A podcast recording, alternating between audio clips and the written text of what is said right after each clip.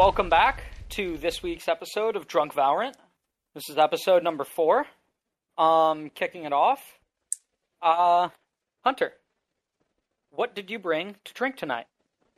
Oh boy, uh, it's another good week for me. Uh, I've got a the uh, Be More Sour by the uh, Oliver Brewing Co. I'm a very proud Marylander, and this one is uh, made in the state, named after the the crown jewel of Maryland.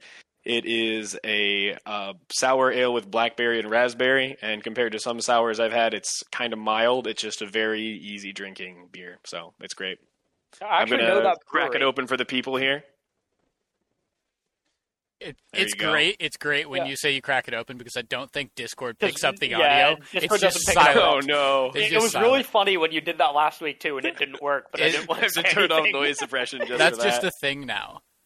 Um, okay, so I actually do know that brewery. Uh, I haven't tried that particular one.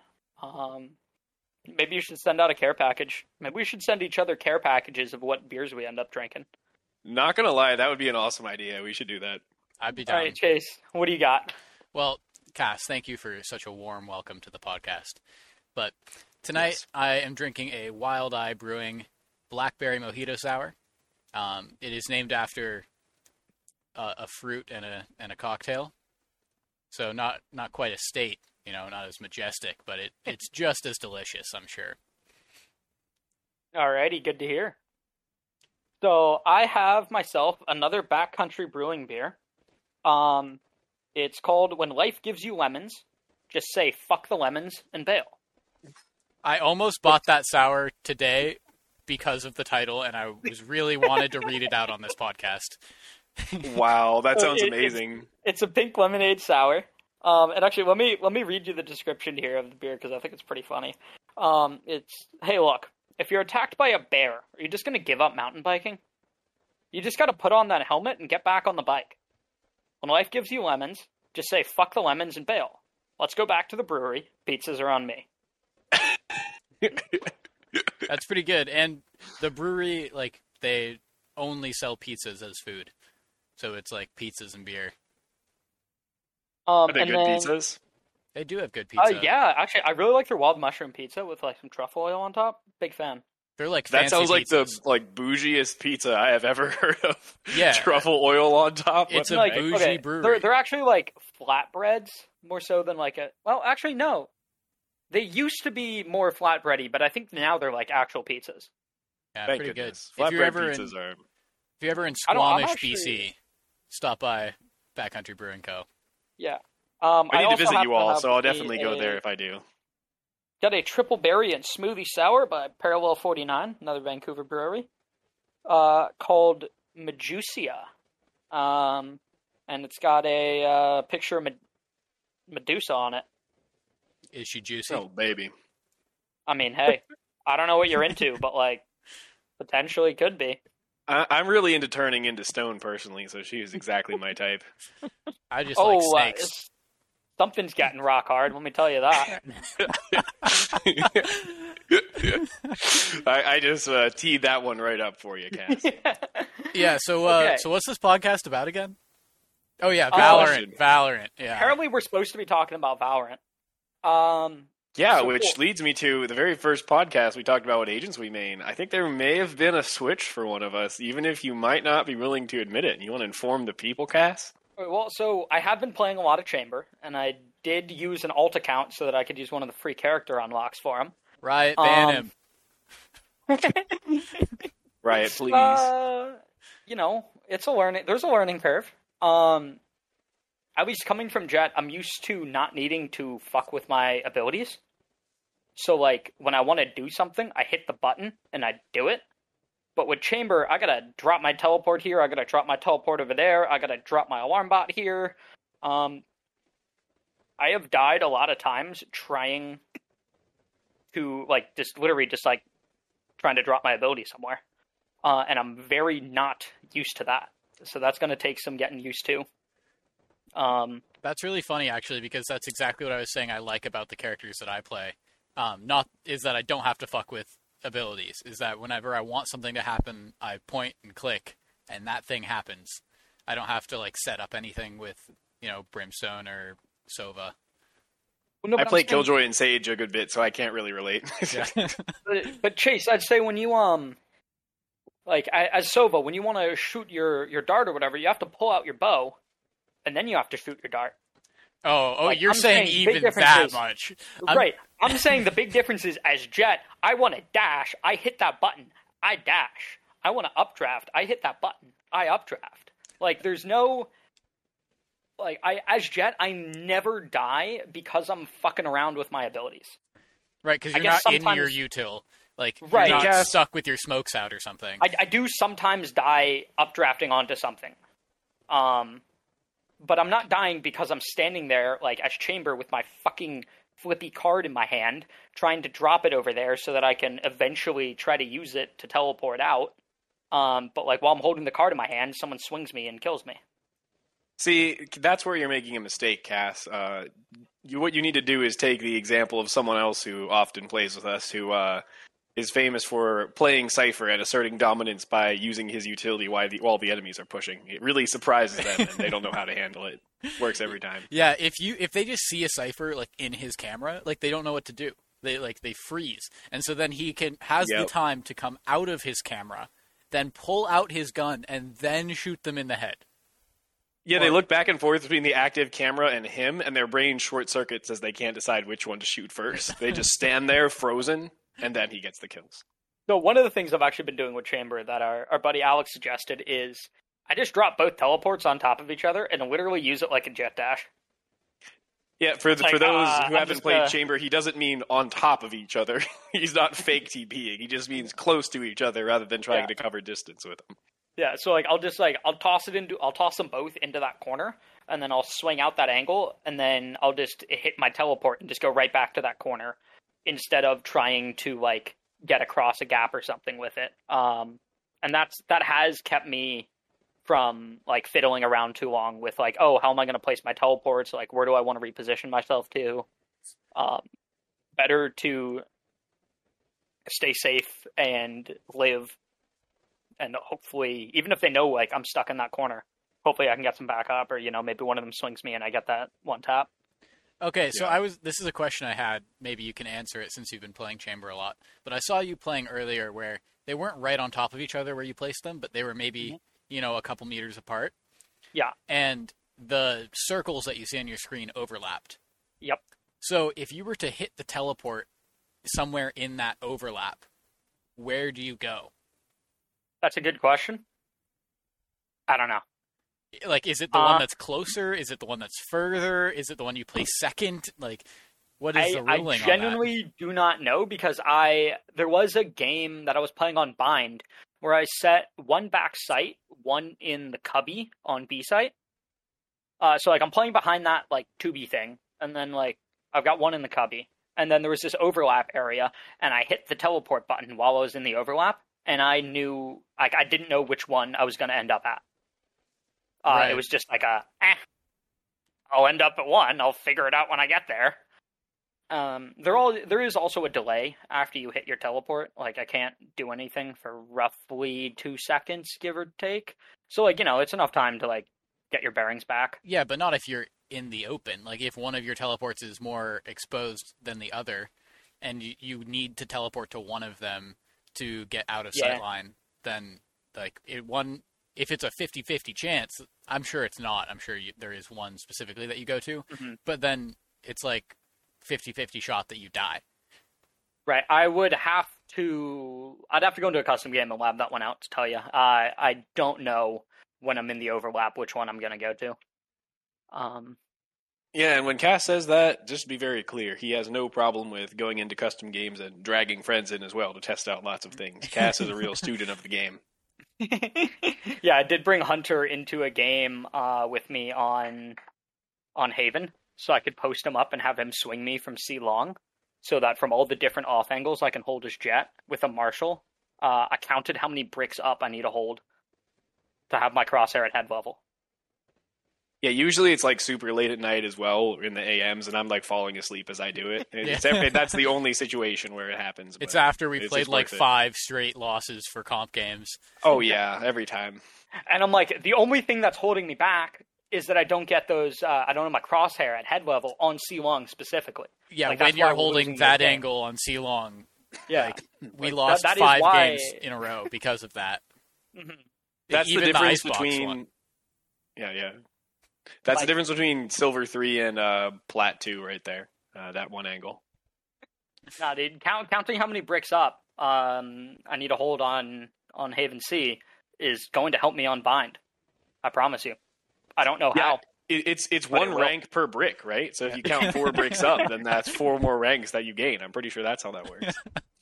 No, I believe it was. I believe it was five and a half from on top of that Oh, thing. maybe. Wow, you're gonna Um, you're gonna be you know. plat two in no time. Yeah. He's going past. Yeah, yeah, Plat Two. That's right. Yeah. That's Okay, so um, from the last uh, podcast we had, we had to uh, we had to nix one of the things that Hunter wanted to talk about, um, and that was new agent abilities, and that is what I think we should start with here. Yeah. So, Hunter, it, this was your idea. I'm sure you've got something interesting to uh, to tell us about. Why don't you kick this off? And uh, you know, maybe what you say will spark some ideas for us. Cool. Uh, I'll start with my most. I have two ideas. I'll start with my most uh, fleshed out one first. Um, and this deals with two different aspects of the game that aren't very thoroughly explored when it comes to agent kits. So the first one is that the only agent who can currently build any sort of uh, significant structures that you can actually like interact with, or well, not interact with, but you know, destroy or stand on, is Sage. Uh, and so my new agent uh, could be codenamed either the Lumberjack or Bob the Builder, depending on uh, what uh, angle you want to go with there. So his uh, his E ability, I think I'd have to work out which would be which, would be to construct basically a tower that is probably I want to say like two thirds the length of a sage wall, like long ways, but then it's like a square, and it takes him time to construct it, unlike a sage wall. So it's a significant fortification, but um, it, it yeah he can't do it in the open where he's going to get shot as he's doing it. And once it's completed, uh, there's going to be like four walls at the bottom, and then like a rope where you can climb climb up on top.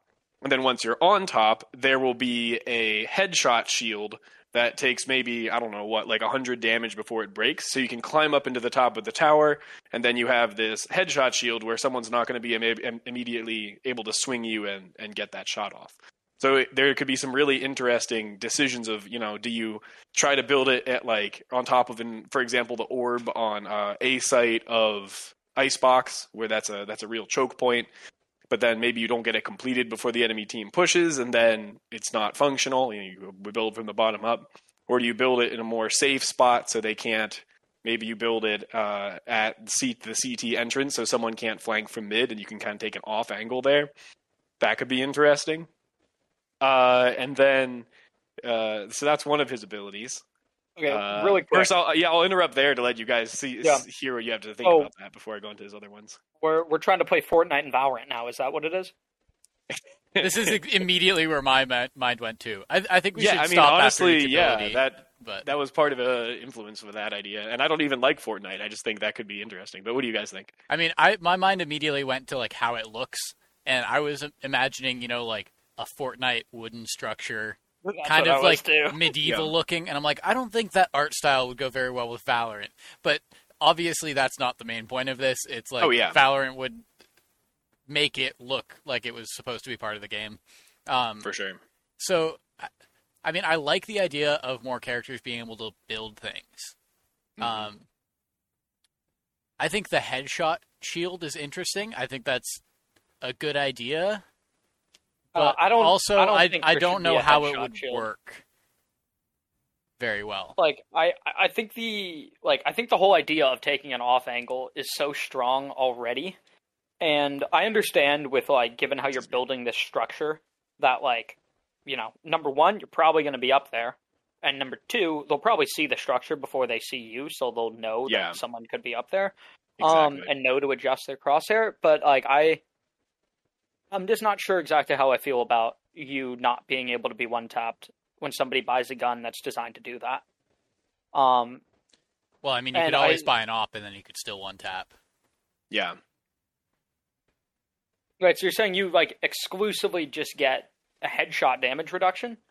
Like it wouldn't have Well, like yeah. body So what I reduction or anything? so what I'm picturing is when you're on the top, uh, that your legs and chest would be exposed, assuming you're not crouching. If you crouch, all of you is visible. But if you're standing up, Oh. but if you're standing up there, then there'd be like a glass pane that's like right at head level that takes say hundred damage before it breaks.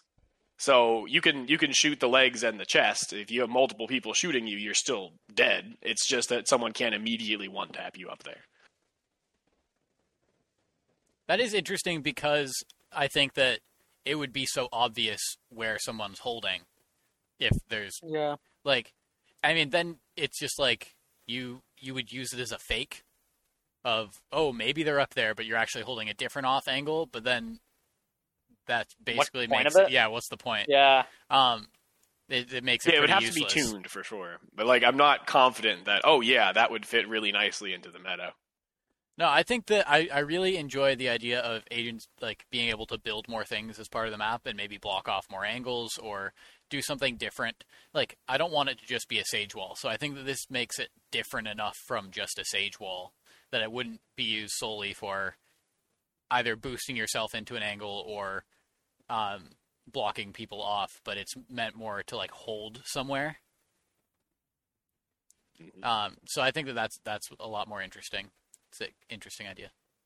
I, I guess one of the one of the things that I'm kind of curious about. So, if you didn't know, um, unlike quite a few FPSs where bullets actually come out of your forehead, not your gun, Valorant went through the extra like step to make your bullets actually come out of your gun and not your forehead. Um, and the whole idea behind that is they wanted to eliminate headshot angles as much as possible or for COD players out there, like head glitching, um, which is when you're holding a specific angle such that like only your head can be seen. And quite a few maps in COD are, are designed to have a bunch of areas like that where literally only your head sticks out. And just because of the angle difference, you can typically see a lot more of them than they can see of you. And with the exception of some weird Sage boost, the only one I know of in the game is the one on Icebox. Um, like kind of by 410. Like that's the only quote unquote like true like a headshot angle thing that I can think of. And I think they kind of are trying to keep that out of the game. How does that apply to this agent's ability? Um, because I, I don't know how mechanically it would work in terms of you've got this thing blocking you in front of your face, but then you're still able to see them and still shoot them. Well, yeah, uh, he just said it was a glass panel, and you also just said that the bullets come out of your gun. Yeah. So it shouldn't be a problem, right? Well, I am I am seeing one issue I hadn't considered, which is that I wonder how it would look assuming you were in the tower because as I've experienced in certain maps where uh, you're shooting like where there's a ramp or some sort of elevation change, sometimes it feels like you should be hitting something that you're not because of the elevation. So I wonder if, you know, I was right up against the glass holding the tower, if my crosshair would actually appear on the glass when in fact the bullets were coming out lower. That, I'm not sure about how that part would work, how it would look visually. So yeah, there might be some more complicating factors here. I feel like that should be easy to patch out if that were an ability. Like Yeah. your crosshair can't get stuck on the glass. Mm-hmm. Yeah.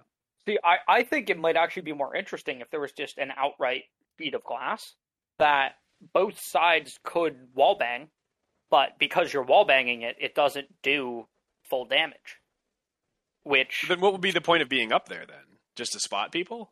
off angle spot somebody where you can't get one tapped. Right, un- unless they shoot you in the head with an op. But like, if you've got something that like you need to shoot through, it gives you some aspect of protection to the point where there's there's no gun in the game that's going to one tap you there. The issue that I see with that though is that that then only becomes useful in a 1v1 because if there are multiple people, you know, pushing you there, then the team with the most firepower wins because you have to get as many bullets through the material as possible. So I feel like you're putting yourself in a disadvantageous position if you're facing multiple people while you're up there, even just two. Because you probably aren't Yeah. one tapping anyone for, for that, and then they can mow you down quickly. I don't know. It's Yeah. it seems like it would be interesting to see how it would be tuned. And Yeah. I'm not sure. Like I said, I'm not sure my initial idea is perfect. I really don't think it is. I, I do like the idea of more creatable structures and Yeah. like characters that can actually alter the map, kind of the way that like you know a, a Viper Wall does to a certain extent. Um, eh, I I just I I'm not sold on this particular interpretation of it. Okay, so this agent that you've come up with, Bob the Builder, they have Yep. more abilities, correct? They do. This agent has. I have the full kit for this agent Okay. planned out. The next one, I just, I just have the ultimate. so okay. So the next ability, which which is the most similar to this one, eh, featuring you know objects, is the uh the. I'm not sure what I would call it. I, I guess I'll call it the log ride. So essentially, the way this works is, uh, you can equip a log. and then you can either place it down in a stationary fashion such that the enemy team it's not destructible unlike the the thing with the tower we talked about and when you place it down you can either set it to be stationary so the enemies have to jump over it in order to get past or of course find another way around or uh, you can set it to roll and if it rolls then when an enemy is hit they are temporarily frozen in place and forced to crouch because there isn't really a full knockdown mechanic in Valorant. So you can use it aggressively or you can use it to like say, "Hey, you have to jump to get over this." I mean, I think maybe if you just stunned it like a like, like a brief- concussion. yeah, like yeah, that might work better. Um, because that mechanic's already in the game. But as Yeah, soon as you like said like put a log down, I knew that this was going to be able to roll and hit people, and I love that. Oh, yeah. like that's so good. Something else that I just thought of when you mentioned the whole idea of this like log. Um, Mhm. you guys ever played Worms? Yeah, I've seen it, but I've never played it. Okay, so one of the things you can do in Worms is you can place a girder. Is am I pronouncing that right? sure. I don't know. You, but you can place a steel beam down somewhere, right? And you can use that to get to certain places that might otherwise be inaccessible. Um, and I think it'd be really interesting if you had a character that could, like, you know, maybe just place a ladder somewhere, Or like and then it's like, hey, I'm gonna go up here, yeah, and like, typically that would be reserved for like, say, Jett, Raze, maybe Omen, but it's a non-destructible, permanent thing that you would do that round that gives both you and the other team access to that. I feel like the log That'd be could cool. be that. Like if Right. you're just talking about a, a girder that you could walk across to somewhere of Yeah. same elevation, like you just like log across. You know, you just place your log For at sure. an angle that can enable you to walk to this box or something that you couldn't get up Yeah. on otherwise. I, I think that'd be kind of cool. Um, yeah, like you could be attacking Icebox A site and you could place it from belt to pipes. and Yeah. now you can walk Right. across if you want. Uh, I, I was also thinking of, for example, um, like i- in Icebox, getting on top of that uh, the tube in mid, right? Yeah. Uh, you just like now. Unfortunately, I don't think this would work super well as an alt, just because like your ability to use it once every six to eight rounds seems. It's not an alt. you know. This is Yeah. this is a Q or something, right? Oh, I thought Hunter said the log was his alt. No, no. This is a Oh. Yeah, what you got confused by is I said that, oh. that my second agent, I only have an idea Ah, for the okay. alt of the second Got it. agent. My my bad. I misunderstood. I misunderstood. So yeah, I, I like the I like the idea of you being able to you know add something that like both teams could use to like get to like certain places. Thanks. okay. Third ability. The next ability, yeah. Okay. The third ability, you know, this guy is a lumberjack, right? So yeah, I think you can already see where this is going, right? He gets Chainsaw. Oh, Chainsaw. I was thinking no, hatchet. I was thinking, Oh, we're going hardcore with this. uh, so essentially, I was thinking about the fact that you know there is really no character in the game who has any ability that relates to melee, uh, beside unless you want to count Jett's knives, which are that's a bit of a stretch. Uh, and the the thing with melee right now is, of course, you have to be extremely close range with it, and if you're not right clicking with it, the time to kill with a melee is really long for how exposed you have to be to get a melee kill, right? And it's obvious that guns are supposed to be important in Valorant, so you don't want a melee ability that's you know, broken. So what I thought is when uh, the lumberjack equips his chainsaw, then here's how it works. First of all, his movement speed is doubled, and then uh, the way the chains the cha- the reach of the melee is also doubled. And instead of having to actually click to use it, uh, instead, basically, he can choose to hold it out in front of him or to one side or the other with with not clicking or with left or right click. You kind of toggle it, and then as he comes into contact with people with the chainsaw, it continuously does damage. And like the time to kill of a full health person would probably be pretty high, something like a second and a half. So like it's it's outclassed by an actual weapon.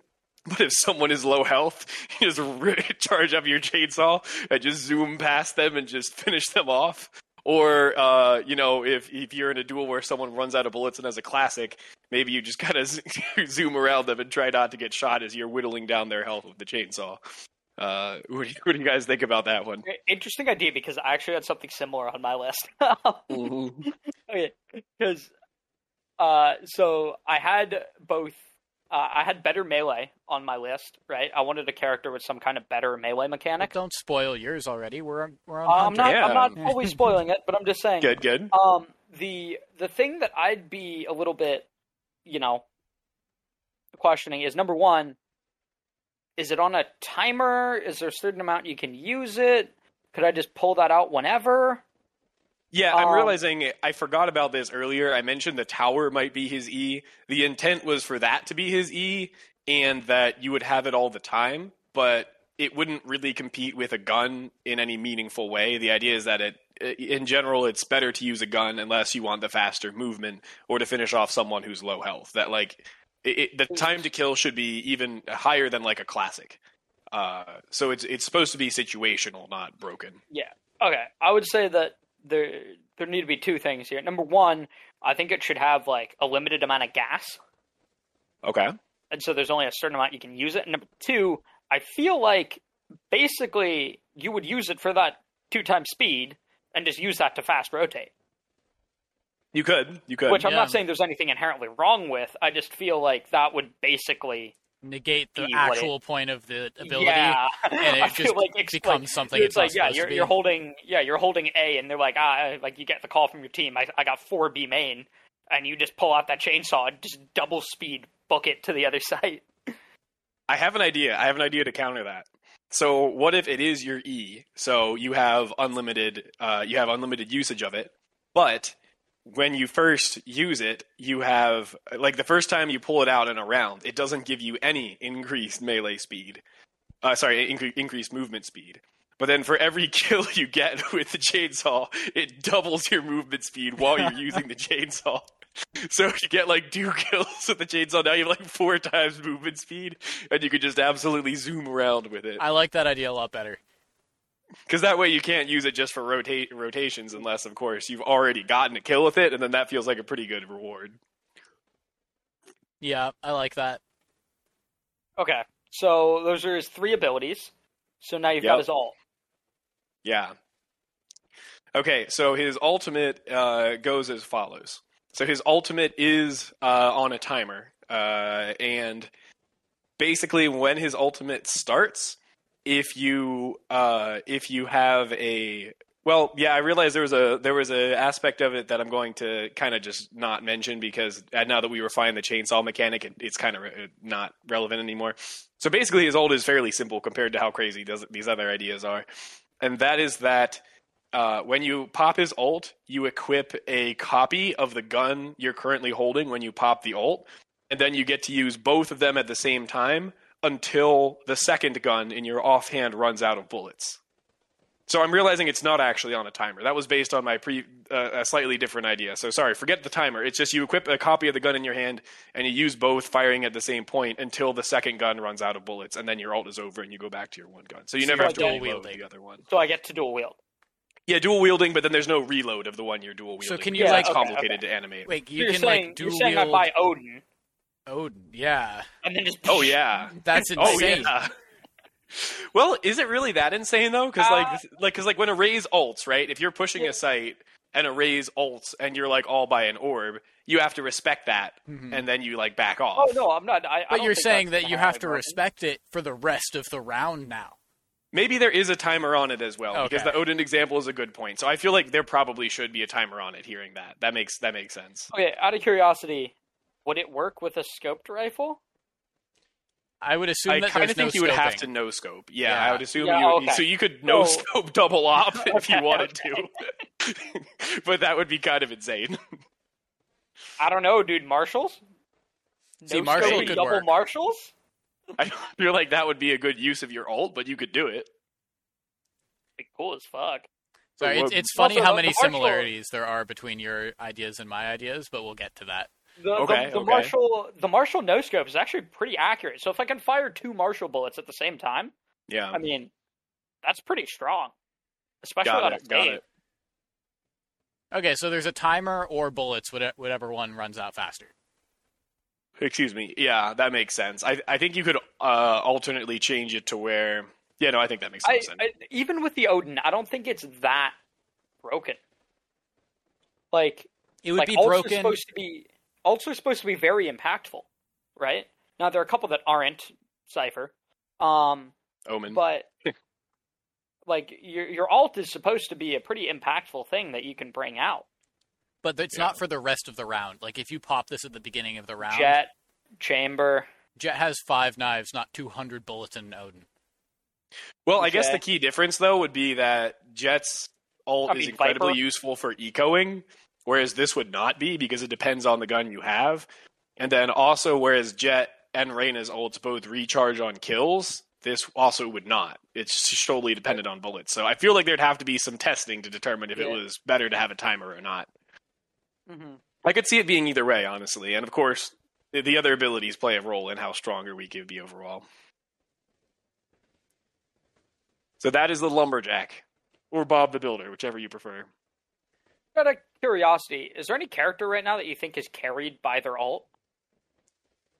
Um, I would say the the first example that comes to mind would be Brim, because literally his smokes are uh, arguably the worst in the game overall, even though they last the longest. Uh, his molly is is solid, but not even the best molly in the game, and then his stim beacon is kind of garbage. So I, I feel like Brim's is carried by his ult to an extent. Yeah, probably. Um, I mean Viper, kind of, but Viper is everything else is really good now too. So Right, Yeah. that's what I'm saying. It's like I, I feel like any character that has like a really strong alt is also a strong character outside of their alt. So Except Brim, I mean, I feel like that's a good example. okay, yeah, granted, but like Brim doesn't see a whole lot of pro play anyway, that's true. That's We're true. and not so I feel like it, it it's it's hard to say that he's carried by his alt because I he see what you're saying. see a ton of play to begin with. hey, he sees a lot of me play. Yeah, I, Hey, I like Brim. enough. I, I Brim's great. Just yeah, it's unfortunate that he Riot hasn't buffed him for the pro level. I would love to see more Brim at the pro level. I mean, I'd love to not have a stim beacon and have literally anything else. I'll Aha, take perfect. This I'll- is my job. I have my agent ability that is a replacement Oh, for Brim's or uh, for Brim's stim beacon. Here we go. This is actually going to tie into our second topic of the day too. But I want Brim's stim beacon to not be a, a stim beacon and instead be a trophy system. And if you don't know what a trophy system is, basically it's like a mini iron dome that shoots down projectiles. So I think that instead of his bullshit ass uh, uh, stim stim beacon, you drop one of these trophy systems on the ground, and then when shit gets thrown at you, say a, a Raze nade or a Skye Flash, the trophy system just automatically shoots them down. And I'd say that there should be a limited number of uses it can get. Like one. it can shoot down maybe. One. I was I was thinking two, but I could see one. Um, and I I think that that's my idea for a way way better ability that we don't have in the game. That could replace Brimstone Beacon. I feel like we really need to get our, our resident partial Brim main's opinion on this. Okay, here's here's what I'm thinking. I like the idea, obviously, because it seems a little overpowered. the fact that you could completely dick an ability like what's the cost of this thing? How many of them do I get? Right? Do I get two? two. Do I get You two get like the stim two. beacon? I think then definitely they should only be able to shoot down one thing. Okay. And even still, am I like dicking a four hundred dollar ability with a one hundred dollar ability? Hey, you ever you ever knifed a Raze as KO? That's an That's ultimate. fucking Oh. eight. Yeah, that's an eight alt, or that's an Yeah. eight ultimate or cost alt that KO just fucking chucks his free ability at, and then Raze is just standing there, fucking, I guess, vagina in hand, because she doesn't have a dick, but like, just can't do anything. like, like, the, the number of times that like I'm out there with like my fucking Jett knives and I get a fucking KO knife in my face, or like KO pops his alt, and now my entire fucking like eco plan is down the gutter. And now that I play chamber, same fucking thing. I can't use my Q. I can't use my fucking alt. like KO's literal free ability outright cucks alts. Is it is it that bad to have to give Brim something that just like, oh, your Skye Flash, go fuck it. Okay, okay, I I see it. And does Brim has to be standing in it for it to work? We or maybe talk about that nearby, like a Killjoy turret. Yeah, like maybe nearby. Initially, yeah. Initially, it I was gonna say no. Oh yeah, it can absolutely be destroyed. Like if they see it, they can fucking shoot that thing. Okay. Because I was gonna Um, say like I, I don't think you should be able to go drop one on one site, run to the other, drop one on that site, and then have like entry protection for both sites for your team. Say like you're on defense, right, and then Yeah. you can drop one on each site, and the first bit of entry utility on each gets shot down. Yeah, one of the big things to I Cass and I were discussing Brim this off to be in range. podcast. Sorry, go ahead. Go ahead, Cass. I'm saying I could see Brim needing to be in some kind of range. Uh, maybe like whatever the range that your smokes can reach to. You know, if you kind of tied it off that. That's pretty big. Yeah, okay, but it doesn't go from one side to the other. It can. You're, you're talking to an expert here, Cass. That is true. You know, But like, I, I, I guess, do you really have the time pre-round to run to one site, fucking chuck something, run to the other site, and then set up? I mean, pistol absolutely, and it would be ab- like Pistol, completely sure. broken. Pistol, sure. Well, a big Um, question in terms of how how uh, you know uh, broken this ability would be would depend on exactly what it would shoot down. So on the one uh, on the one extreme would be it shoots literally everything that moves, Yeah, and then on the other extreme would be only shooting destructible objects, which I think would be too weak because that would be what Skye Flash, Killjoy Uh, Rain Nanos, Flash, Reyna Flash. Nano, Reyna Flash, Sova's shit, Sova Dart, AO knife. Peo knife. I mean, to be fair, that actually is kind of a lot of stuff. yeah. But uh, Can I can I shoot a Sova shock dart? No, no, no, absolutely Yeah, okay. not. Okay. and you can't shoot like a Raze nade. But I was saying like maybe it should be able to hit a shock dart or a Raze nade, I think it should be able to hit a shock dart or a Raze nade. Um, but not like a Raze ult. no, no, no. It would. I don't think it would. No, no, it would not take Yeah. out a Raze result. Um, I'm thinking. Okay, so now we now we basically we got to talk about how it works with all the flashes here, because I think, um, I think taking out Skye flashes and I think taking out Reyna flashes, those are both destructible. I think we can all agree that like that would work fine. Yoru. But then we get into the question of Yoru Flash and like Phoenix Flash, um, and then KO Flash. Like, which Hmm. ones of those would it take out? so breach flash definitely not because it's not a thing. Yeah, yeah. Breach Flash it wouldn't work on because that doesn't even come out. That goes through a wall. Yeah, They, oh yeah. Also, I'm saying there's no way this thing would be able to shoot shit down through walls. Yeah. Like this thing would need to have line of sight. Um, and obviously, like you could balance what range your trophy system would have. So like, it would have like a you know a, a a half sphere that it can shoot shit down in, but like. It's not omnipotent. It doesn't cover the entire site or anything. Or I- Omnipotent. I think that's the correct Yes. you're looking for. but I what if there was a timer on it? Like it took a second to register that there was something coming in, and then shoot it down. So it's not immediately when it comes into view. It's if something is in view for, you know, a certain amount of time, whether that's a quarter second or something. Mhm. So like if you pop flash, it wouldn't work. But if Yeah. you were to send a skybird or a um, like a left click KO flash, Mhm. then it would work. Yeah, and I'm going to come out there and say I think if it has that mechanic to it, where teams can play around it by not making sure not to put stuff in the range, I think it would. I think it would be fair for it not to be destructible, because since it has a limited number of charges, as it seems like we've all agreed so far, Mhm. and it takes time for something to be in there, I don't think you can destroy it. And part of that's because since it has to have line of sight and a bubble, I feel like it'd be difficult to place it in a position where it would have line of sight to destro- to things it would want to destroy, but also not be shot immediately. So I feel like that might be a good way to balance it. Indestructible.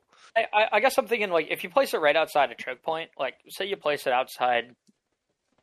Let's just go garage on uh, ascent.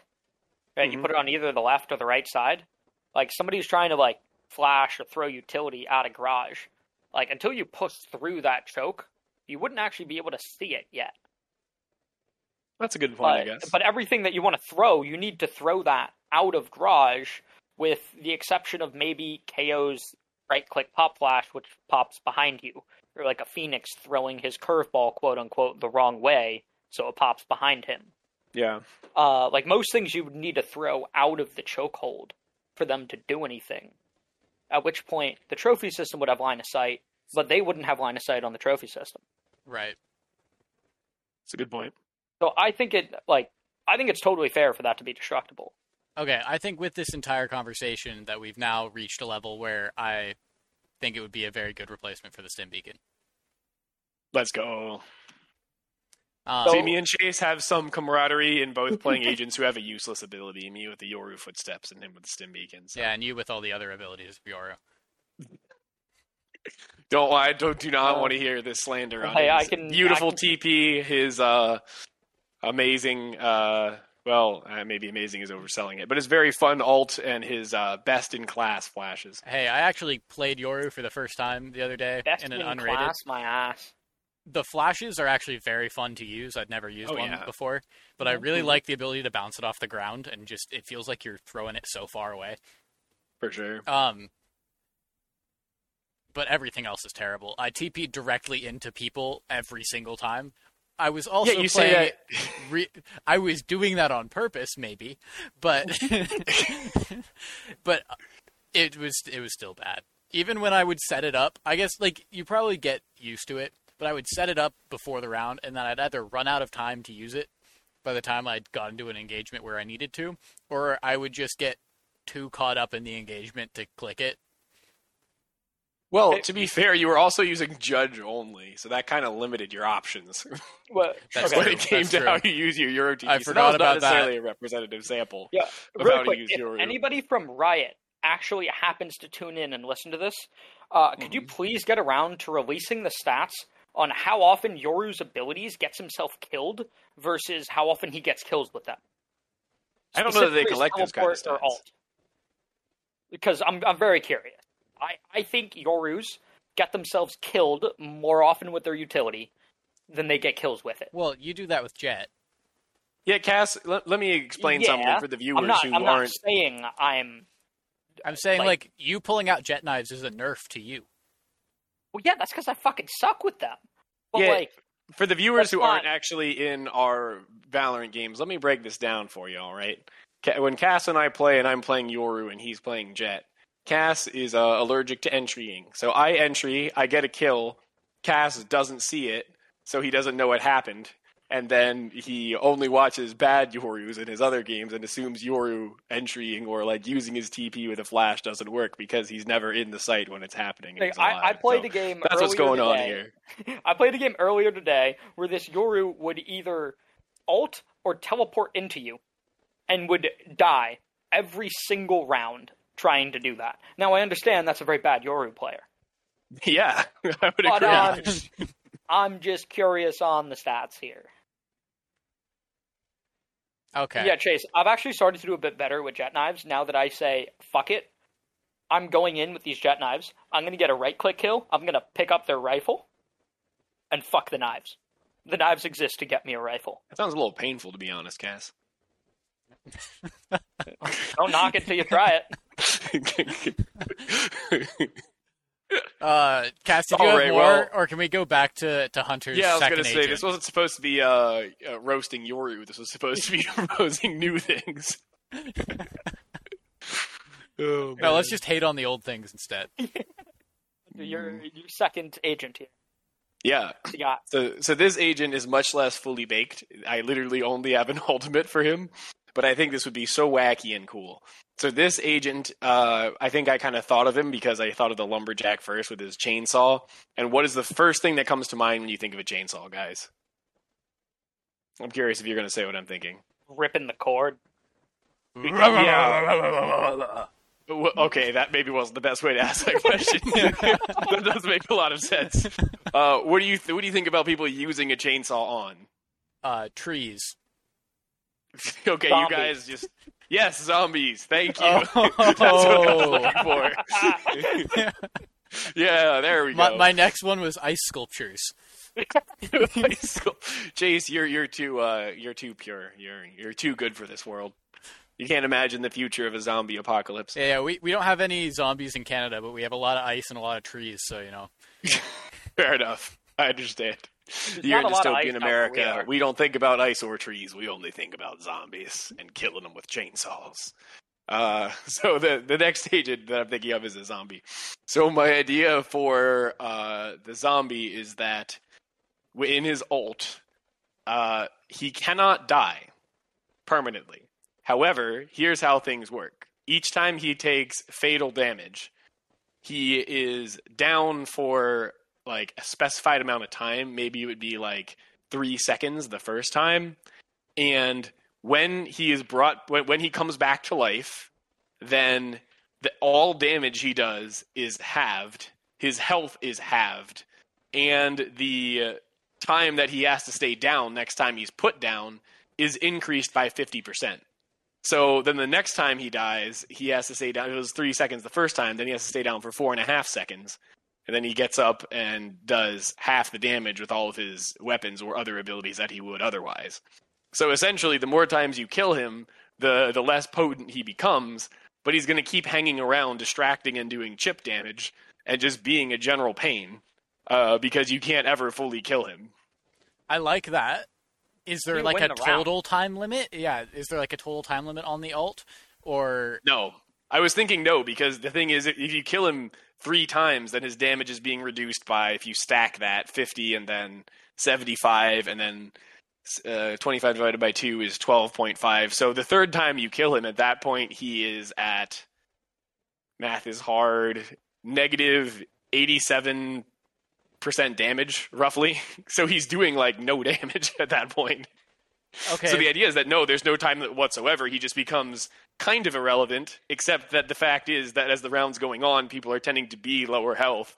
So if he has to take a mag, you have to choose between: do I take a second to put him in the ground again, or do I just risk the dam- the small amount of damage that he's going to provide as the round stretches on? okay, but how do you win? Like he has to die eventually, right?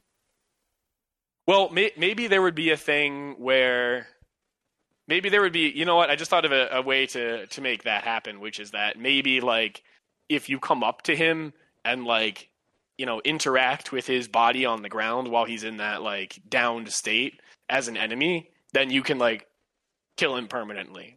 Uh, so that Okay. essentially.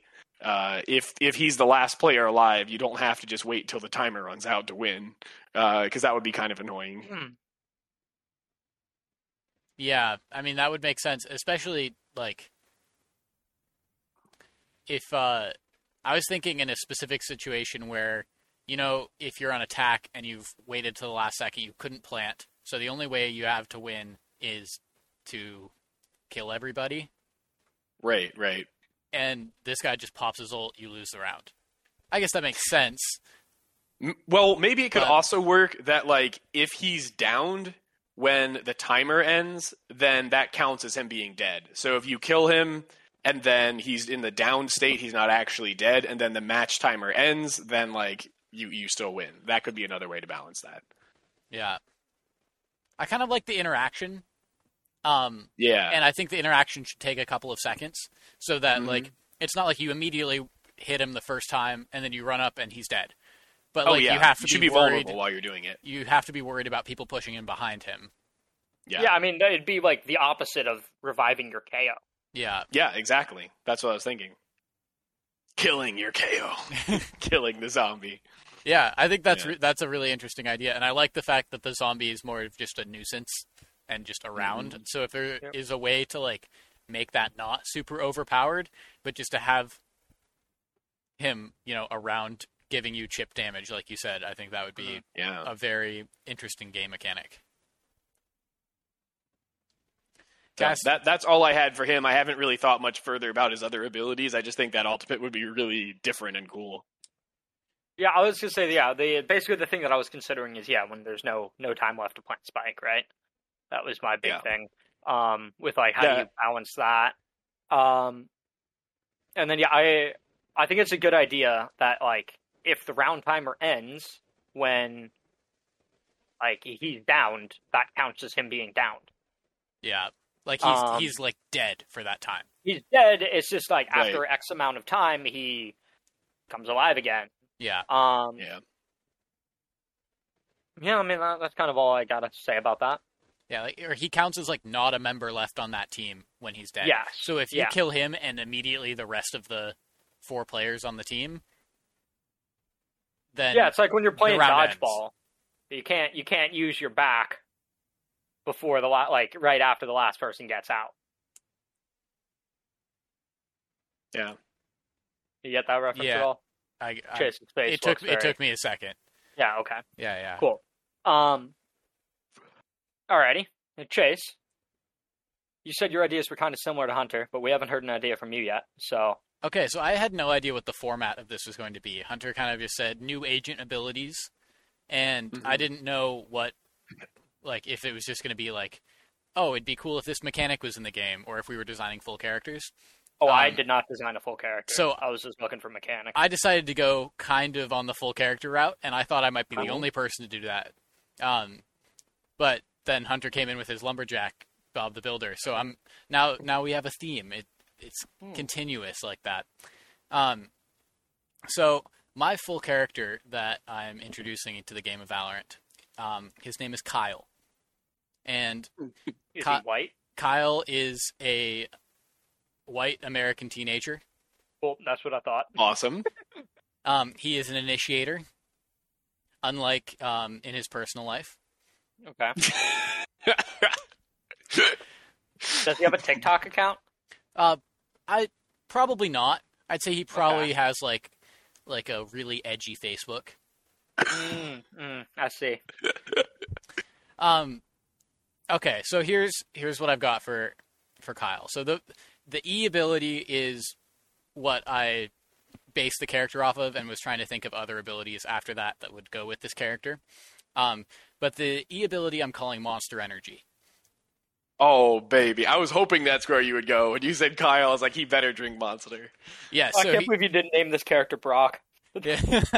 yes, we, we Kyle is Kyle's more of a meme, so I like it. Yeah, so that I was going for broad references rather than specific references to our friends, Cass. Yes, okay, I get it. Um, so Monster Energy is his E ability, and he's able to uh, shotgun a Monster Energy, and then increase his movement speed for a short amount of time.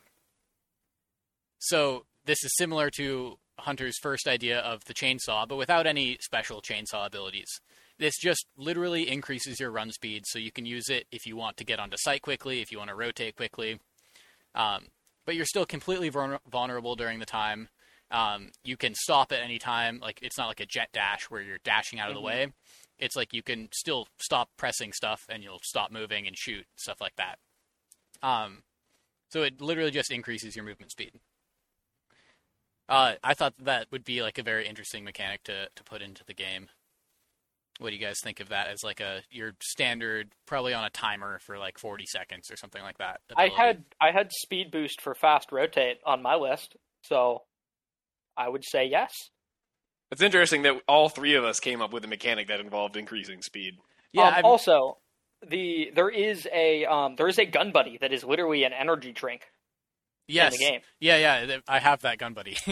Yeah, yeah. I've Yeah. got it on my I've got it on my Polyfrox, Polyfrog Spectre. Did you currently. combine Fox and Frog? Yeah. Yeah. Polyfrox. all the all the I did.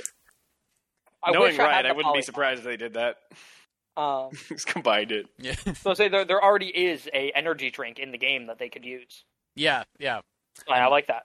Yeah, so, So- I I think it's incredible. That sounds awesome. Um, I I liked that, and I was just thinking of movement abilities because obviously, like a lot of the best characters that we talk about have you know a teleport or a dash or something like that. Like, Mhm. so I was like, what other movement abilities could we put in the game that's not just rebranding something that's already there?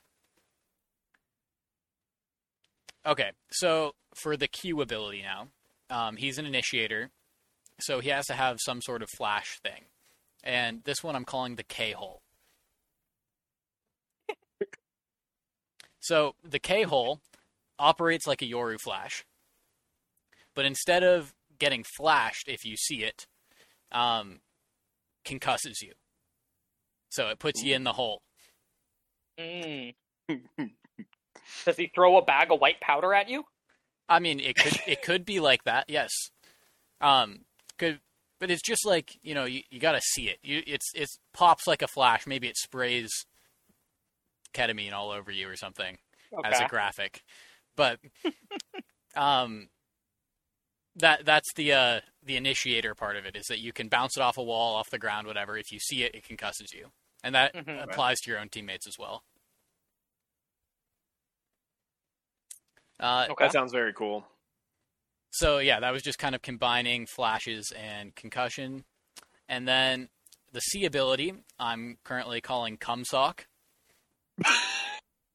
I'm sure Riot would use that exact name. Out of curiosity, what is the age rating on Valorant? Oh, probably uh, lower Too- than too- the age rating on this too low for podcast. that. yeah. I've marked all these podcasts as explicit, so don't worry about it. Yeah, okay. No, I'm just like I, I'm just I feel like Valorant is probably PG thirteen. I don't I don't think game ratings work the same way movie ratings do. Do you But, like- literally not actually understand game ratings, Cass? No, not at all. Okay, so it's it's E and then E10 plus and then T for teen and then M for mature. So this would be Those are M. those are game. Yeah, that would be M. think I, I Valorant believe is Valorant is T for teen. I believe That Valorant would make sense to me. teen. Yeah. Okay, so I so run into a decent amount of thirteen year olds playing this game. Well, though I th- I believe the I believe because they have swearing in some of the agent voice lines, I'm pretty sure that separates it from E10 plus. Like Oh. E10 plus is like there's some violence, there are some things that you know maybe a five year old shouldn't emulate in his real life, uh, and then T is where there's some you know some real edgy Yeah, content non- non sprinkled sequitur. in. Non Yeah, sequitur. There you are, you little shit. It's Yeah. the greatest voice line in the entire game. it's yeah, pretty great. agreed, agreed. It's a great voice line. Yeah. Um, and I'd just like to clarify that I don't think Riot should actually put Kyle in the game.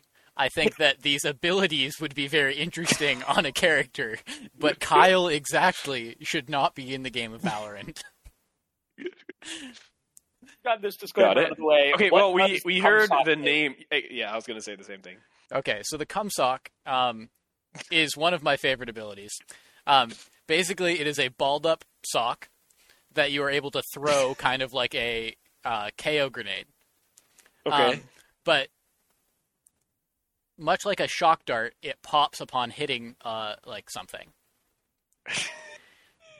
Okay, it does 50 damage, and it makes an audio cue if somebody is there. So not only does it do a damage, but it's also an information ability. So unlike How much a- mental damage does it do? a lot, I'm sure. Imagine dying to a cum sock.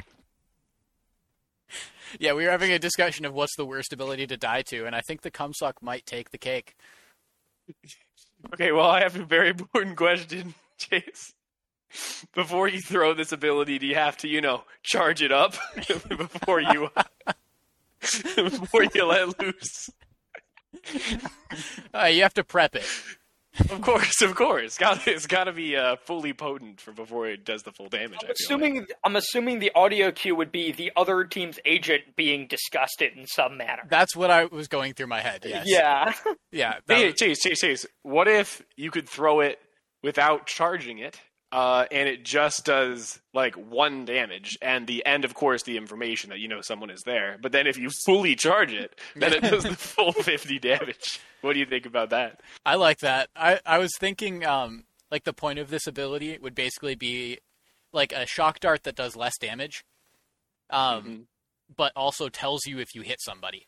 Because the thing about like a shock dart is that you can throw it into a corner, but someone can tank that, and you don't know if it's clear unless you have you use both of them. But this one you can use one, throw it into a corner, and you'll know if it hits somebody or not. Yeah. Mhm. I, I'm also just picturing in my head any agent just saying "What the fuck" Yeah. when they get hit by it. so like the enemy team's Reyna, like hiding in that corner, just goes "What the fuck," and then you swing them. oh yeah, it's like an audible voice line at the end. yeah, Yeah, yeah, yeah, like an audible voice line. That's what I was thinking of, like the audio cue is like an actual voice line from the agent. yeah. Oh goodness. I love it, Jace. Uh, that's the single best ability any of us have suggested tonight. Okay, and then finally we have the ultimate, uh, which right now I'm just calling "fuck it," which I thought would be Okay. just Kyle's mind state in general. Mm-hmm. Um, so when you use "fuck it," it pulls out a random gun that's not a pistol. Just a random gun. It could be a stinger and it could be an op. Hmm. could be a Marshal, it could be an Ares, some something like that. So it's kind of an eco alt, um, Mhm. where you don't know what you're going to get every round, but you could get something really good. I So it's like see. I don't know what I'm going to buy this round. Fuck it, I'll pop my alt. Or like I don't have any money. Fuck it, let's go. that's great. and you pull out a random gun from the game, which I thought would just be a very interesting thing for an ultimate. I was didn't know how much how to uh, put that into the theme of the character as much, but I like it. I like it a lot. Now, I, I did come up with one idea that I'm curious to hear what you have to say about this as a, as a buff for that even more. Because my immediate thought with that is that that can be really good on an eco, but how useful would that be when you have a full buy? So you know the guy's name is Kyle and he drinks Monster Energy, right? yeah, So what if, in addition to pulling out the random gun, you can also equip? Uh, I'm not sure what button you would press for it, but while your alt is active, you can also equip a skateboard to like zoom around even faster than even with your E. And you can't shoot while you're using it, or maybe you can, and you're just going to be inaccurate. But you have that additional movement ability as well. yeah, that that's interesting. I was thinking like it, it is an eco ult, but it could also have just a very fast equip time. So I see. say you're in a gunfight and you have like you're you're running I out like of bullets instead of like reloading instead of having to like stop and reload you can just pop your ult you immediately like instantly get a new gun of some kind I like it. Could fuck you over. Could be the perfect gun for this situation. exactly yeah I I like that. Um. Okay, so you I like guys it a lot, went. too. You guys went pretty far and actually fleshed out ideas for these new agent. I really want to play Kyle now. Um, I, I just kind of, please add Kyle to the game. I just kind of chucked down some ideas on this word doc. Uh, I didn't flesh anything out anywhere near to the extent that you guys did, but similar to the way that we just talked about for uh, for Kyle hitting his his fuck it button, um, and in a in a gunfight where he's running out of ammo, just pulls out a random gun. I want a character to have a throwing knife or a boomerang or a fucking shuriken. I don't I don't know. You, you get the point. Um, I would say there's a good want- bit of difference in how a boomerang and a shuriken would work. I'd like you to Yeah, specify which one you're looking for. I'm just saying. I think that like I, I want a character that like you know when you're in when you're in a tight gunfight and you're running Mhm. out of ammo, I want a panic button, right? And I'm saying it should probably be like a Q that you buy, but I want something that like as soon as you hit that Q button, you chuck something at them and it does damage. So like I'm running out of bullets. It's a 1v1. I got four bullets. I don't want to reload because uh, that might give out the audio cue. And then I get into the gunfight, and let's say I hit three out of the four bullets, but like I didn't get any headshots, so they're not dead yet. I want somebody who's got like a cue that I can just tap and then bang, I chuck something at them, and that something that I chuck does damage. And so I like the idea of a like a proper throwing knife um, that deals a solid chunk of damage that uh, you could purchase, and then as soon as you hit Q, it's an immediate deploy. Um, I'd say this would have to have a certain arc to it. It wouldn't be like a Jett knife where it goes pew in like a straight line. So it'd be maybe like a Um, snowball. Yeah, yeah, I can see that. So I'm imagining this thing would actually, like a Raze rocket, be a physical object with a travel time, as opposed to yes, hit scan. yes, it like would not be everything hit scan. is. It, it would not Okay. be hit scan. Um, but I'm saying I want, uh, like I, I, I want a character to have something, and it would probably have to be on a duelist. Um, but just just something that you can use as a panic button of like, oh shit, I'm out of ammo. There's someone in my face. Let me just throw this at him. Um, I like the idea. I I don't think it should be able to do like killing damage. I'm not saying 150. Like I'm, I'm saying, saying even should no do- shields, it shouldn't do killing damage. I'm not saying it should do 100 either. I'm saying maybe it should do like 90? Like Yeah, I could see that. Now, what if? better than Sova shock. Well, okay. Here, here's the big thing, right? Um, like I guess it has the advantage in being an immediate deploy uh, over like a Sova shock dart. Um, but yeah, I guess no. Okay, I think it could do Sova shock dart damage because So like the big thing is I'm saying this doesn't get AOE. Right, Um, it has so to hit them. It, it, it has Yeah, to hit them. But if it hits them, I think it should do a sizable chunk of damage and should be a, um, you know, I would be fucked otherwise. But hey, I'm gonna throw this at you, and if I hit you, I might get the kill. What if it works like this?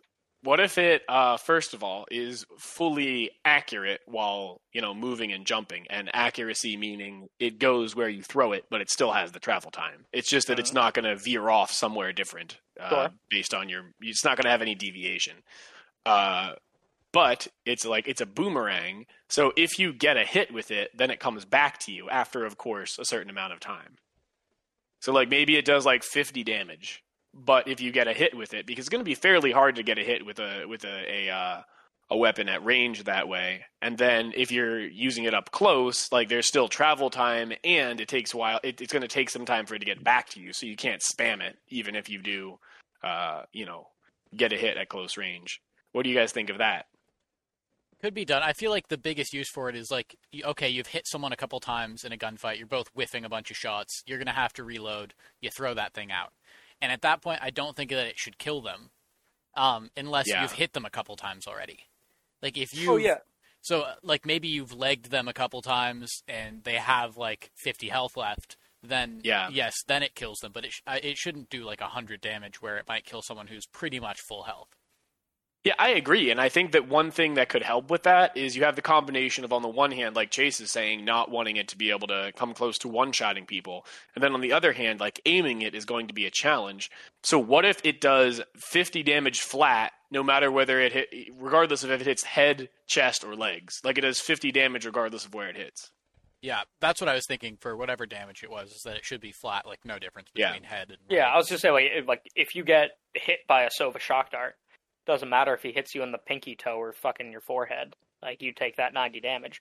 Which, by the way, I think Chase and I labbed this out the other day. Did you know Sova shock dart did 90? We both thought it did 80, but I it thought does 90. So did I. I 80 thought it did 80 as well. Yeah, it's n- it's No, 90. If you if you're but dead it falls center, off from the center, right? It oh falls yeah, off yeah, quickly. saying it falls off Yeah. quickly. But if you're dead center, Sova shock dart does 90. Really? That's a surprise. I, I would not have guessed that. It was only because in game I got hit dead on by one and it did 90 damage. I had like 10 HP left, and I was like, "What the fuck? I thought those did 80." But no, they do Mhm. 90. I'm sure everybody else that plays this game knows that. And like, what are we thinking of? Did it used to do 80? Did it get a buff? Like, what's I, don't. I feel like people just don't very often get hit dead center with it Yeah. because you hear it coming and you move a little bit, or you know the Sova just isn't pinpoint accurate. With Yeah, but half the time I move into it because it goes ping, ping, ping, ping. the most embarrassing round losses I've ever had are the ones where I'm defusing the bomb and the Sova just did the straight up double bounce and I get killed by the, the fucking double bounce on the spike. Oh, Chase Yeah, also it's- labbed out how to get that that vertical one to like both. Yeah, to we land at the we exact labbed same out how to do the uh, double shock dart for the vertical post plant. So I can Okay. I can now I now know the timings of how to make both land at the same time. That's cool. Yeah. So I assume you do like one double bounce and one single bounce, Yes.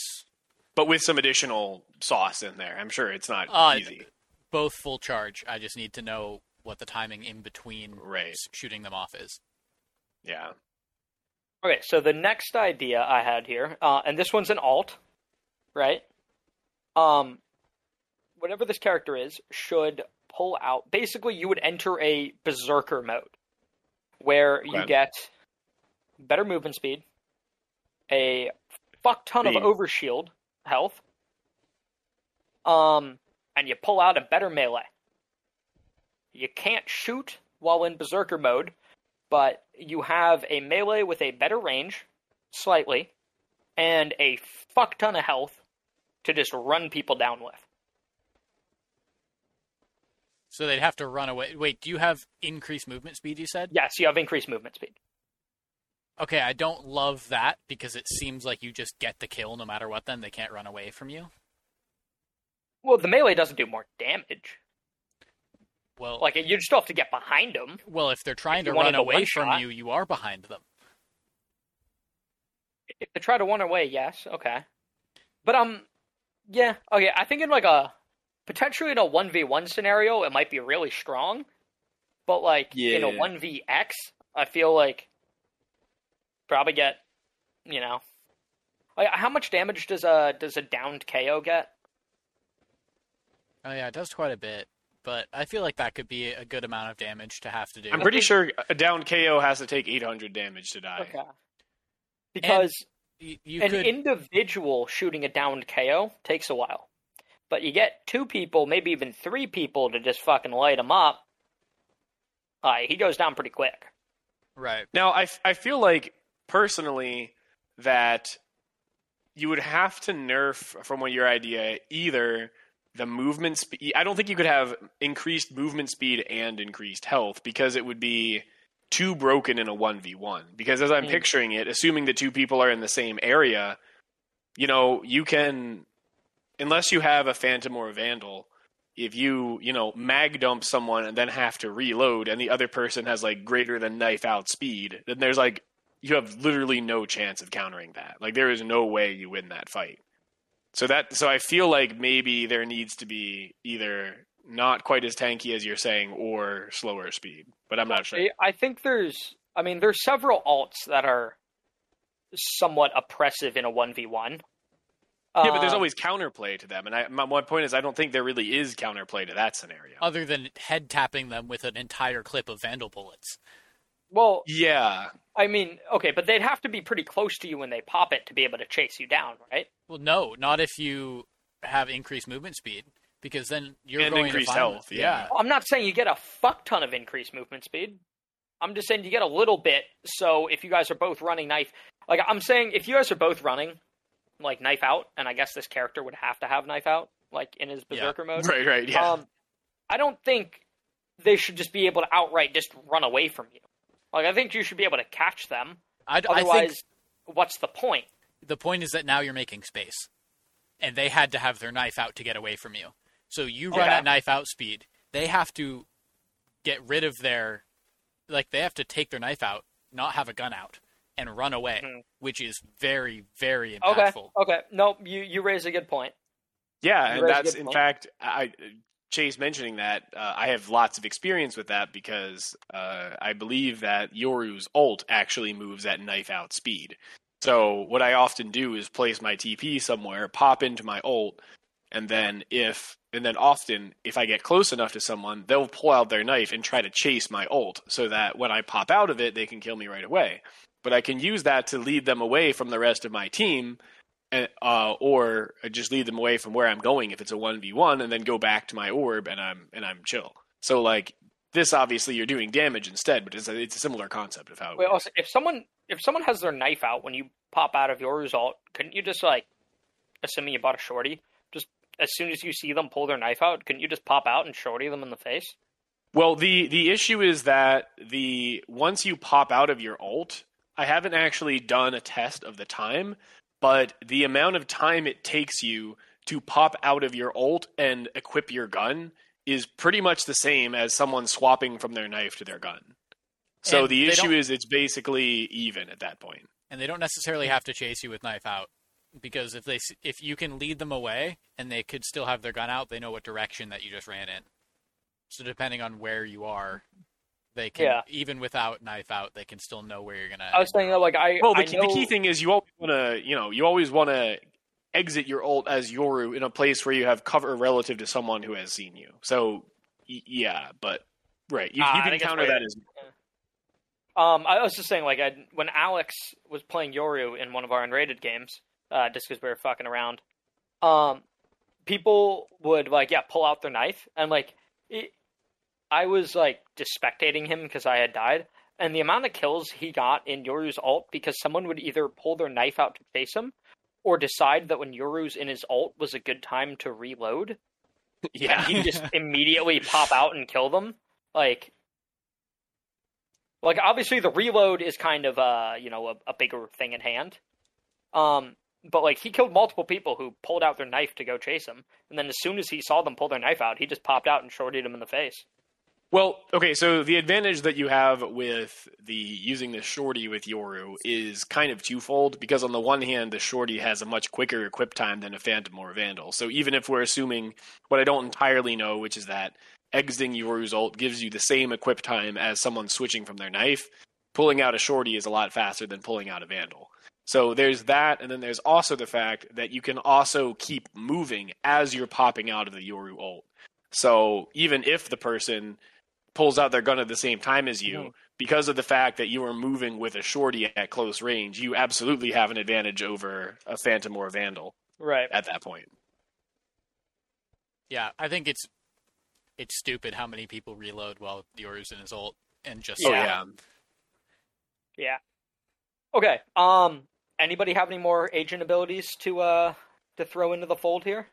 No, I mean I was going to say that we're we could just talk about this this episode. Yeah, this, I feel like we've covered a lot of a lot of good stuff. Well, okay. At least there's there's one more topic I I want to get to because it ties in with my trophy system idea, Okay, Cool. yeah, great. right? And I want to talk about post plant meta and like lineups in general. Okay, boy. this was another thing we were supposed to get to last episode that we didn't have time for. Um. Yeah. and like that is why I came up with the idea of the trophy system because I was crunching some numbers the other day, and um, you have 45 seconds from when the spike is planted.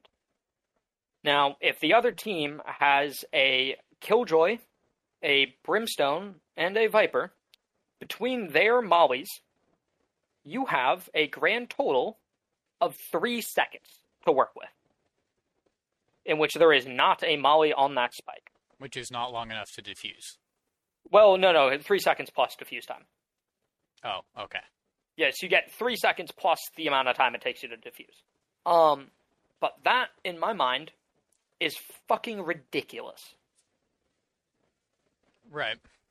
Um, and Hunter and I played a game in which uh, it was just the two of us killing, and the other three people on our team were a, a Killjoy, a Brim, and a Viper. And They were three them- stack, yeah. Yeah, they were three Yeah. stacking, and all of them knew lineups. So as soon as we got spiked down on attack, the other team was fucked. And I know that's not currently very popular in the pro meta, but I like. I think that that in general that is way too strong currently. And I mean, at our rank, we ne- don't necessarily have the tools to deal with that as much as they would in the pro meta to like counter Right. strat it. Like Yeah. they probably have specific strats where you can go and you know where they're holding. I mean, we're we're silver players. We don't know where the fuck they're holding, hmm um, unless it's like the most obvious Viper lineups. But if you have Yeah. a Killjoy, a Brim, and a Viper, those are three different spots where they have to have those lineups from.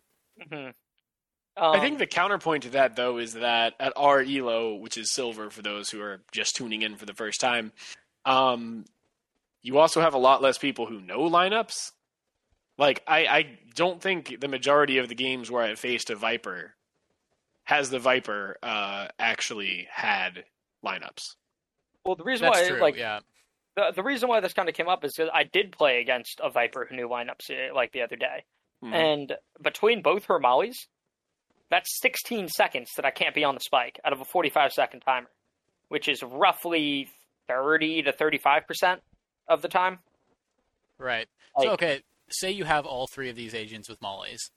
Yes. Like all you have to do is hold the site for four seconds yes. while you're getting Well- like after you get the plant down. Uh, Okay, but like you, you need to hold them from pushing you off your lineup too, right? No, of course, that's what I'm saying. You Um, need to hold sight for four seconds before they can start trying to defuse, Yeah. and then get the that's it. mollies down, and that that's it. As right. long as you can. well, can, I'm saying, but like, you need you need to hold wherever you're you're trying to get your lineup from. and you have to keep your three people alive. Yeah, in theory, the other team could push in, right, and keep you distract you from being able to get your lineup off, Right. uh, depending on how finicky it is to line up.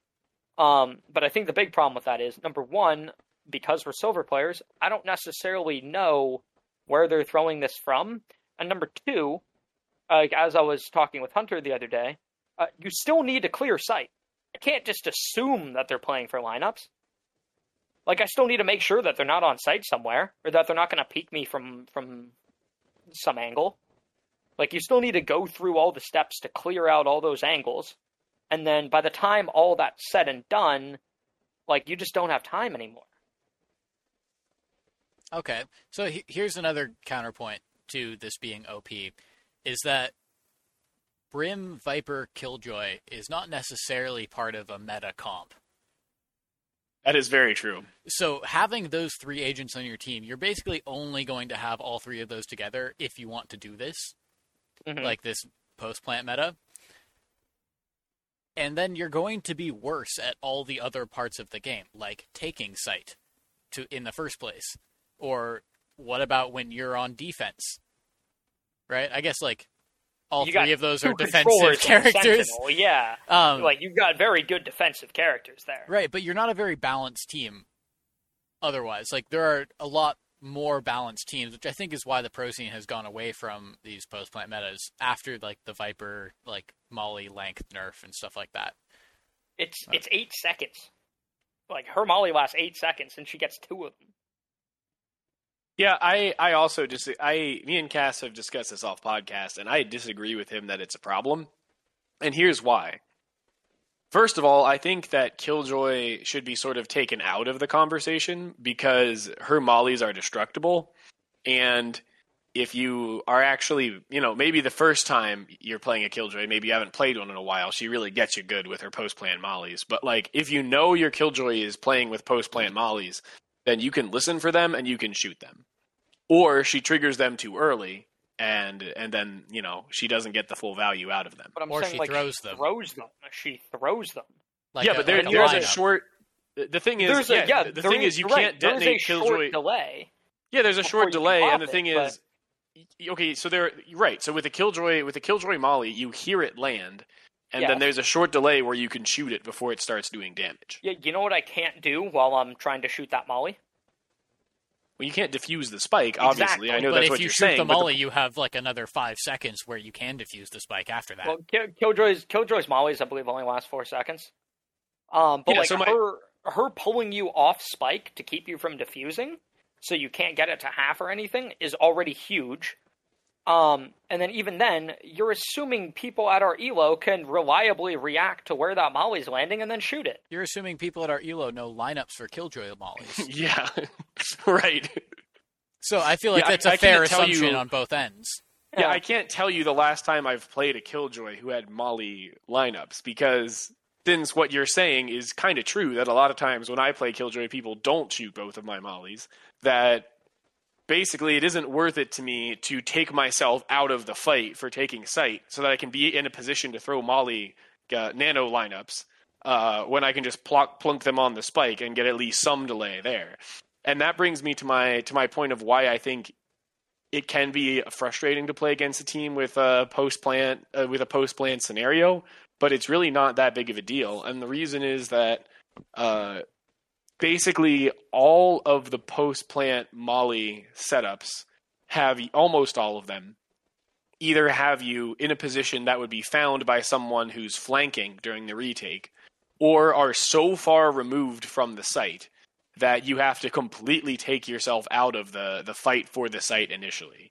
So there are a couple Molly lineups Cass and I discussed before where you can be in essentially in spawn while you throw the Molly lineup, but at that point you're basically making your team play man down as they're taking the site to, to be able to be that far No, what back. I'm saying is you don't you don't stay in spawn the entire round.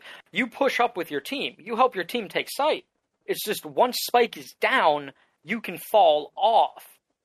Well, It's sure, after but you get then the spike down, then you can fall off. You're and go putting to yourself your in lineup harm's is. way. Like what? Well, what if but, you die? but then, yeah, if if the other team has a halfway decent like flank, uh, then they'll at least hear you going back to spawn, or even better, kill you there. And the thing is, because you need the rest of your team to push the site. Like for example, if you do even the two you mentioned, if you have Brim and Viper both playing for post plant lineups, then what that means is like either one of them on their own isn't effective enough to del- to get it down to that scenario you mentioned where you only have three seconds to get on that spike, and that actually No, was including three- Killjoy as well. Three seconds is the most extreme. That I Right, that's the most extre- extreme. So like one person with lineups uh, isn't necessarily that oppressive. So if you're using both of them in, in in that case, Brim and Viper to do your lineups, both of them have to to be effective retreat from the push to get back in position for their lineups, assuming they have these disgusting from spawn lineups. And then at that point, if you have a halfway decent flank, then you're going to you're going to find them at some point in that. And since the thing is, if you, if if you as a team are playing for those post plant lineups, then you can't really have someone watching flank because you need everyone else on your team to push the site and to be really aggressive in taking that site. right, which so in your I scenario feel that is the two people. What'd you say? Well, uh, in, Chase? in Cass's scenario, it it take like you you're leaving two people to fully take the site and plant. While you have- exactly, yeah. No, no, people you guys back. are missing the whole point. You, you well, no, can no, okay, five okay, okay. man I think I, I see. Right, I you see can what I five see. man What, push to just to get spike down, and then after that, anybody who's got post plant shit can back off. but they can get it to halfway while you're getting to your lineup. Well, and, and even if despite that, if you're five man pushing or however man, man man pushing you are, then you have no one watching flank. So the flank can creep up and either gain information that oh people are backing off and then kill them, or they can you know just straight up kill you when you're getting back. Because the thing is, if you're saying like you're giving up some amount of map control when you're taking site and then having to regain that, then if the defense is halfway decent, they'll be able to you know capitalize on the fact that you have this fluctuating map control going on. Well, in the scenario in which you have all three of those aforementioned characters, right? Yeah. You can probably keep your Killjoy to just watch flank. Like your Killjoy can probably just watch flank. Your your Brimstone and your Viper can help you get onto site. And with that many smokes and like just just uh, LOS denial, like you, you might have to clear out one or two people. Uh, but like it shouldn't be that hard to get bombed down with that many smokes. Like it wa- working with you.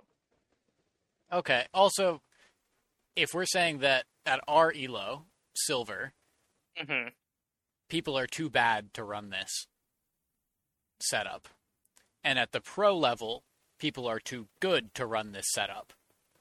Is there a magic like elo where this is an issue, and have you seen that? Because Well, like, is I'm is not- it like not oh in platinum this is a huge problem? No, I, I don't think I don't think that people in our ELO are too bad to run it. It's just like like I and yes, I have played in a variety of games in which like there's a Viper that knows the post plant lineup. Right? Yeah. but but like you said, I I have not seen a ton of killjoys who know it. I have not seen very many brims at all. But nonetheless, even just them having a Viper on their team that knows the lineups is like like yes, I understand what you're saying. When when you know that someone's playing for this, right? You know that your your time to defuse spike is a lot less, and you got to get in there. You got to tap spike as early as possible, and like it's something that people in our elo will do when we see that there's like either a sova or a brim with their alt. It's like, hey, we gotta we gotta tap spike as soon as possible. We have to make them think that we're going for the defuse, um, to to force their alt out, so that later on we can get the defuse. Um, but typically that's something that like you see with either a Brim alt or a Sova alt. Whereas with Viper, that is a constant. That is literally every single round. And I think that the amount of pressure that that puts on you to retake site much faster is is really really strong, even with just a Viper on the other team. Okay, so well, you, I want to go back to your example, Cass. So you said, okay, you have a Brim, a Viper, and a Killjoy. I was kind of thinking take Killjoy out of it, but then you were saying add her back in to watch flanks. So let's let's take for example, I believe we mentioned there's a lineup from attacker spawn on Haven to A. I think that was the example we used when we were talking about this earlier, Cass. Um, Maybe not. It doesn't really like matter that, the map. yeah. I know. Yeah. I, I know there's one from just outside lobby on long to default on A for Haven. Okay, yeah. So that, suppose that I know is one. I don't think. I don't think you can go from like spawn to any bomb site on Haven. Okay, there was some map we were talking about spawn, but let's just let's just use Haven as the example. So you use use all five you use four people to take site while Killjoy watches flank. Mhm. If the if, if the defending team is used to the idea that you tend to commit hard to a site, then what they're going to do is they're probably going to have someone push out mid or push out C and uh, try to gain position aggressively to choke off map control. Mhm. So the minute someone uh, sees Killjoy's flank watching utility, uh, whether that's an alarm bot or a turret, all they have to do is break that alarm bot or turret and then play passively, seeing if they rotate out. And then they've already denied the, the ability for people to do their post plants.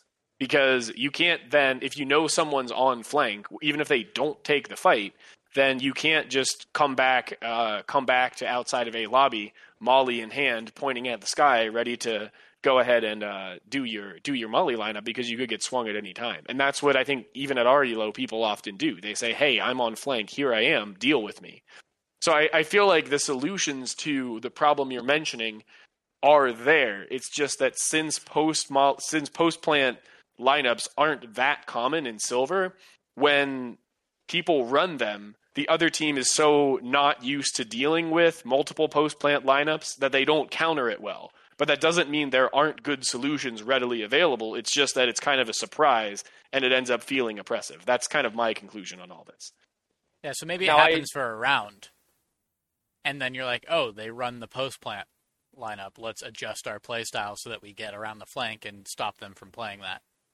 Maybe. Uh like okay. I I don't play Viper. I don't play Killjoy. I don't play Brimstone. I have literally no interest in playing any of those characters. It's it's not my playstyle. But like Hunter, Yeah. you, you play Viper specifically on Breeze. Right? Exactly, yeah. And I know a total of zero lineups, just Yeah, to be very clear. I I genuinely believe that if you learned lineups, like Yeah. for Breeze specifically, the number of rounds that we would win just because the other team is busy looking for you or not ready to deal with the fact that you've got these uh, these lineups would would actually be very significant. Maybe. I- because o- oftentimes and like just from me like playing games with you you are often last alive this is true. when when we're playing on on breeze Yep. and like I tend to play just- pretty passively as Viper on Breeze because I want Right, to stay just- alive for my smokes. yeah if you could just fall back and deny 16 seconds of bomb of bomb defusal like that that is massive It is, but there is there is still a trade off there because I tend to get a lot of kills late in a round by playing off of my utility. I like to creep along my wall to get to positions that the enemy isn't expecting when the wall drops. I like to, you know, play with my team to figure out when the best time is to raise and lower the wall and get to positions where I can at least get info, even if uh, I'm not the one taking the fights. So I might, you know, I might trade the scenario. I might, you know, trade some of that for uh, the ability to have those good post plant lineups. But then, you know, I'm what I'm giving up is significant there. Uh, if the other team does retake the site quickly, and then my 16 seconds aren't enough, now I've turned around that I could have won if I would have gotten a kill or two into a round where, you know, I've kind of punted on the round because the other team retook the site too quickly. So I don't. I'm not really sure that we would win that many more rounds. Although I would like to learn some Viper mollies because, of course, there are situations where you see the site hold is going well. Uh, that it would be good to back up and do them. I just don't think the uh, the like e- even then, like I, I don't think that necessarily the site hold would like even be on you in that scenario, right? Because like you're you're single handedly denying 16 seconds of bomb defusal like that that's the lion's share of what we need. Like the rest of us on the team should be able to contribute some of that. And granted, probably one to two are gonna die while we're taking site, right? Yeah. Like eh, there's a decent chance somebody dies on entry, right? Um, so obviously that person wouldn't be counting towards the total um, diffuse denial time, but like I, I don't know. I'm like even like even just myself. Like the amount of times that like I have found myself in like a one v one, and after I died, just ended up thinking like ah like why why the fuck did I take that fight? Like, uh, like after they got the defuse, there was like a second and a half left. Like I should have just played for time. Like I shouldn't have taken that fight. Like I should have just backed off and just like jiggle peek the angle, make sure that they couldn't hold spike. Um, and like I, I, like I, I think that you with your mollies alone, taking 16 seconds off the amount of time that they have to defuse, like the rest of the people on the team can deal with the rest of it. Okay, and if we lose the round, keywords that were said there is in a one v one, because those are the scenarios where yes, you're right that if a Viper has lineups, that in a one v one they will win more rounds but that is only yeah. when there's one person left on their team. And how many rounds is that? Like that's a couple rounds per game. But that's not every single round. A lot of times if your entire team dies taking site, or like you get bombed down, your entire team dies what it's like a 3v1. Like uh-huh. the two people that aren't on defuse are just going to push you as a lineup. Uh, if you're playing for lineups.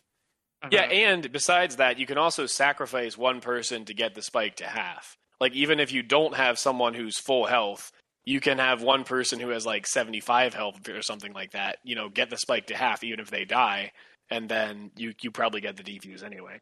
Yeah, so that that's very like circumstantial where this is uh, well, no, a the, problem in, in your eyes is that th- it's really a problem no. in 1v1s, which don't happen super, super often.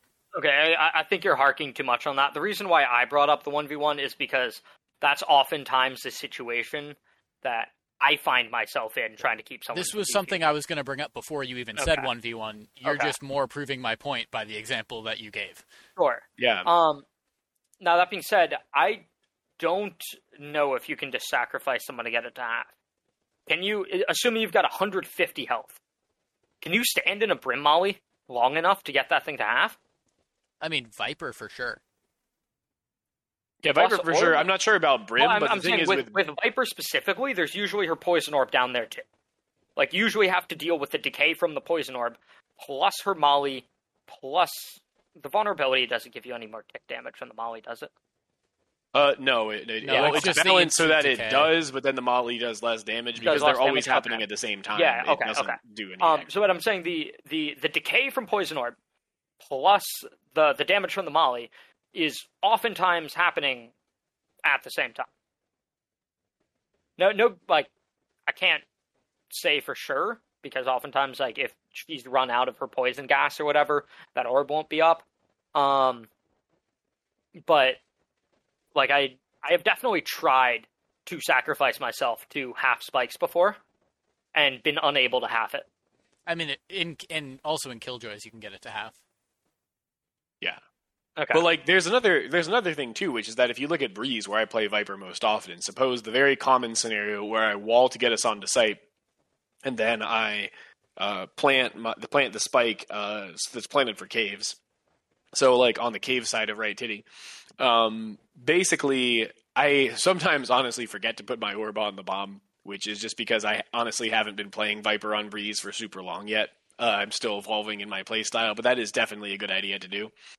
Um, if I play in caves like close rather than playing for a lineup, then uh, especially in a one v one scenario, but even in like a one v two, then I still have the ability to, uh, you know, force the team into a, the other team into a difficult scenario where with my orb there, with a molly or with my gun, they're very I can kill them very quickly if they're on the spike, and they have to choose between pushing me and diffusing. And if they do push me, they have to decide between sending two people, at which point I can just kind of run away and stall for time, or having one person on the spike, at which point I have a winnable 1v1 with the other person.